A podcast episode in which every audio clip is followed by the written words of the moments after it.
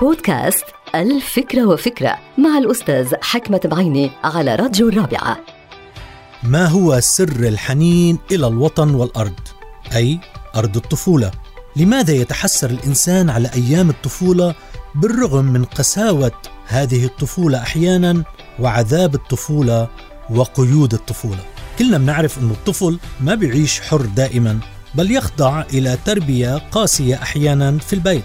كمان بنعرف أن الطفل مش دائما بيمضي أوقات سعيدة بالمدرسة لأنه هناك فروض مدرسية كمان صعبة. فإذا لماذا هذا الحنين إلى الطفولة ومعظم الناس عانوا في طفولتهم؟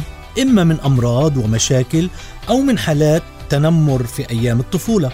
طبعا هناك أجوبة متعددة لتلك الأسئلة وكلها لها علاقة بالدماغ وطريقة عمل الدماغ. يبدو أنه دماغ الإنسان يضيف إلى الذكريات والأحداث الحقيقية اللي بيعيشها الإنسان يضيف ذكريات غير حقيقية تم تصميمها وتصنيعها من قبل الدماغ نفسه لأسباب ما زلنا نجهل تلك الأسباب. وتشير بعض الدراسات أنه إذا سألت بعض المتزوجين السعداء نسبيا في أول ثلاث سنوات من زواجهم سألتهم عن حياتهم الزوجية معظم الأجوبة بتكون إيجابية. ولكن إذا استمر هذا الزواج ونجح لثلاثين سنة مثلا ورجعت سألتهم مرة أخرى عن حياتهم الزوجية جواب بيكون رائع مليء بالصور الرائعة والذكريات الحميمة والأوقات الممتعة.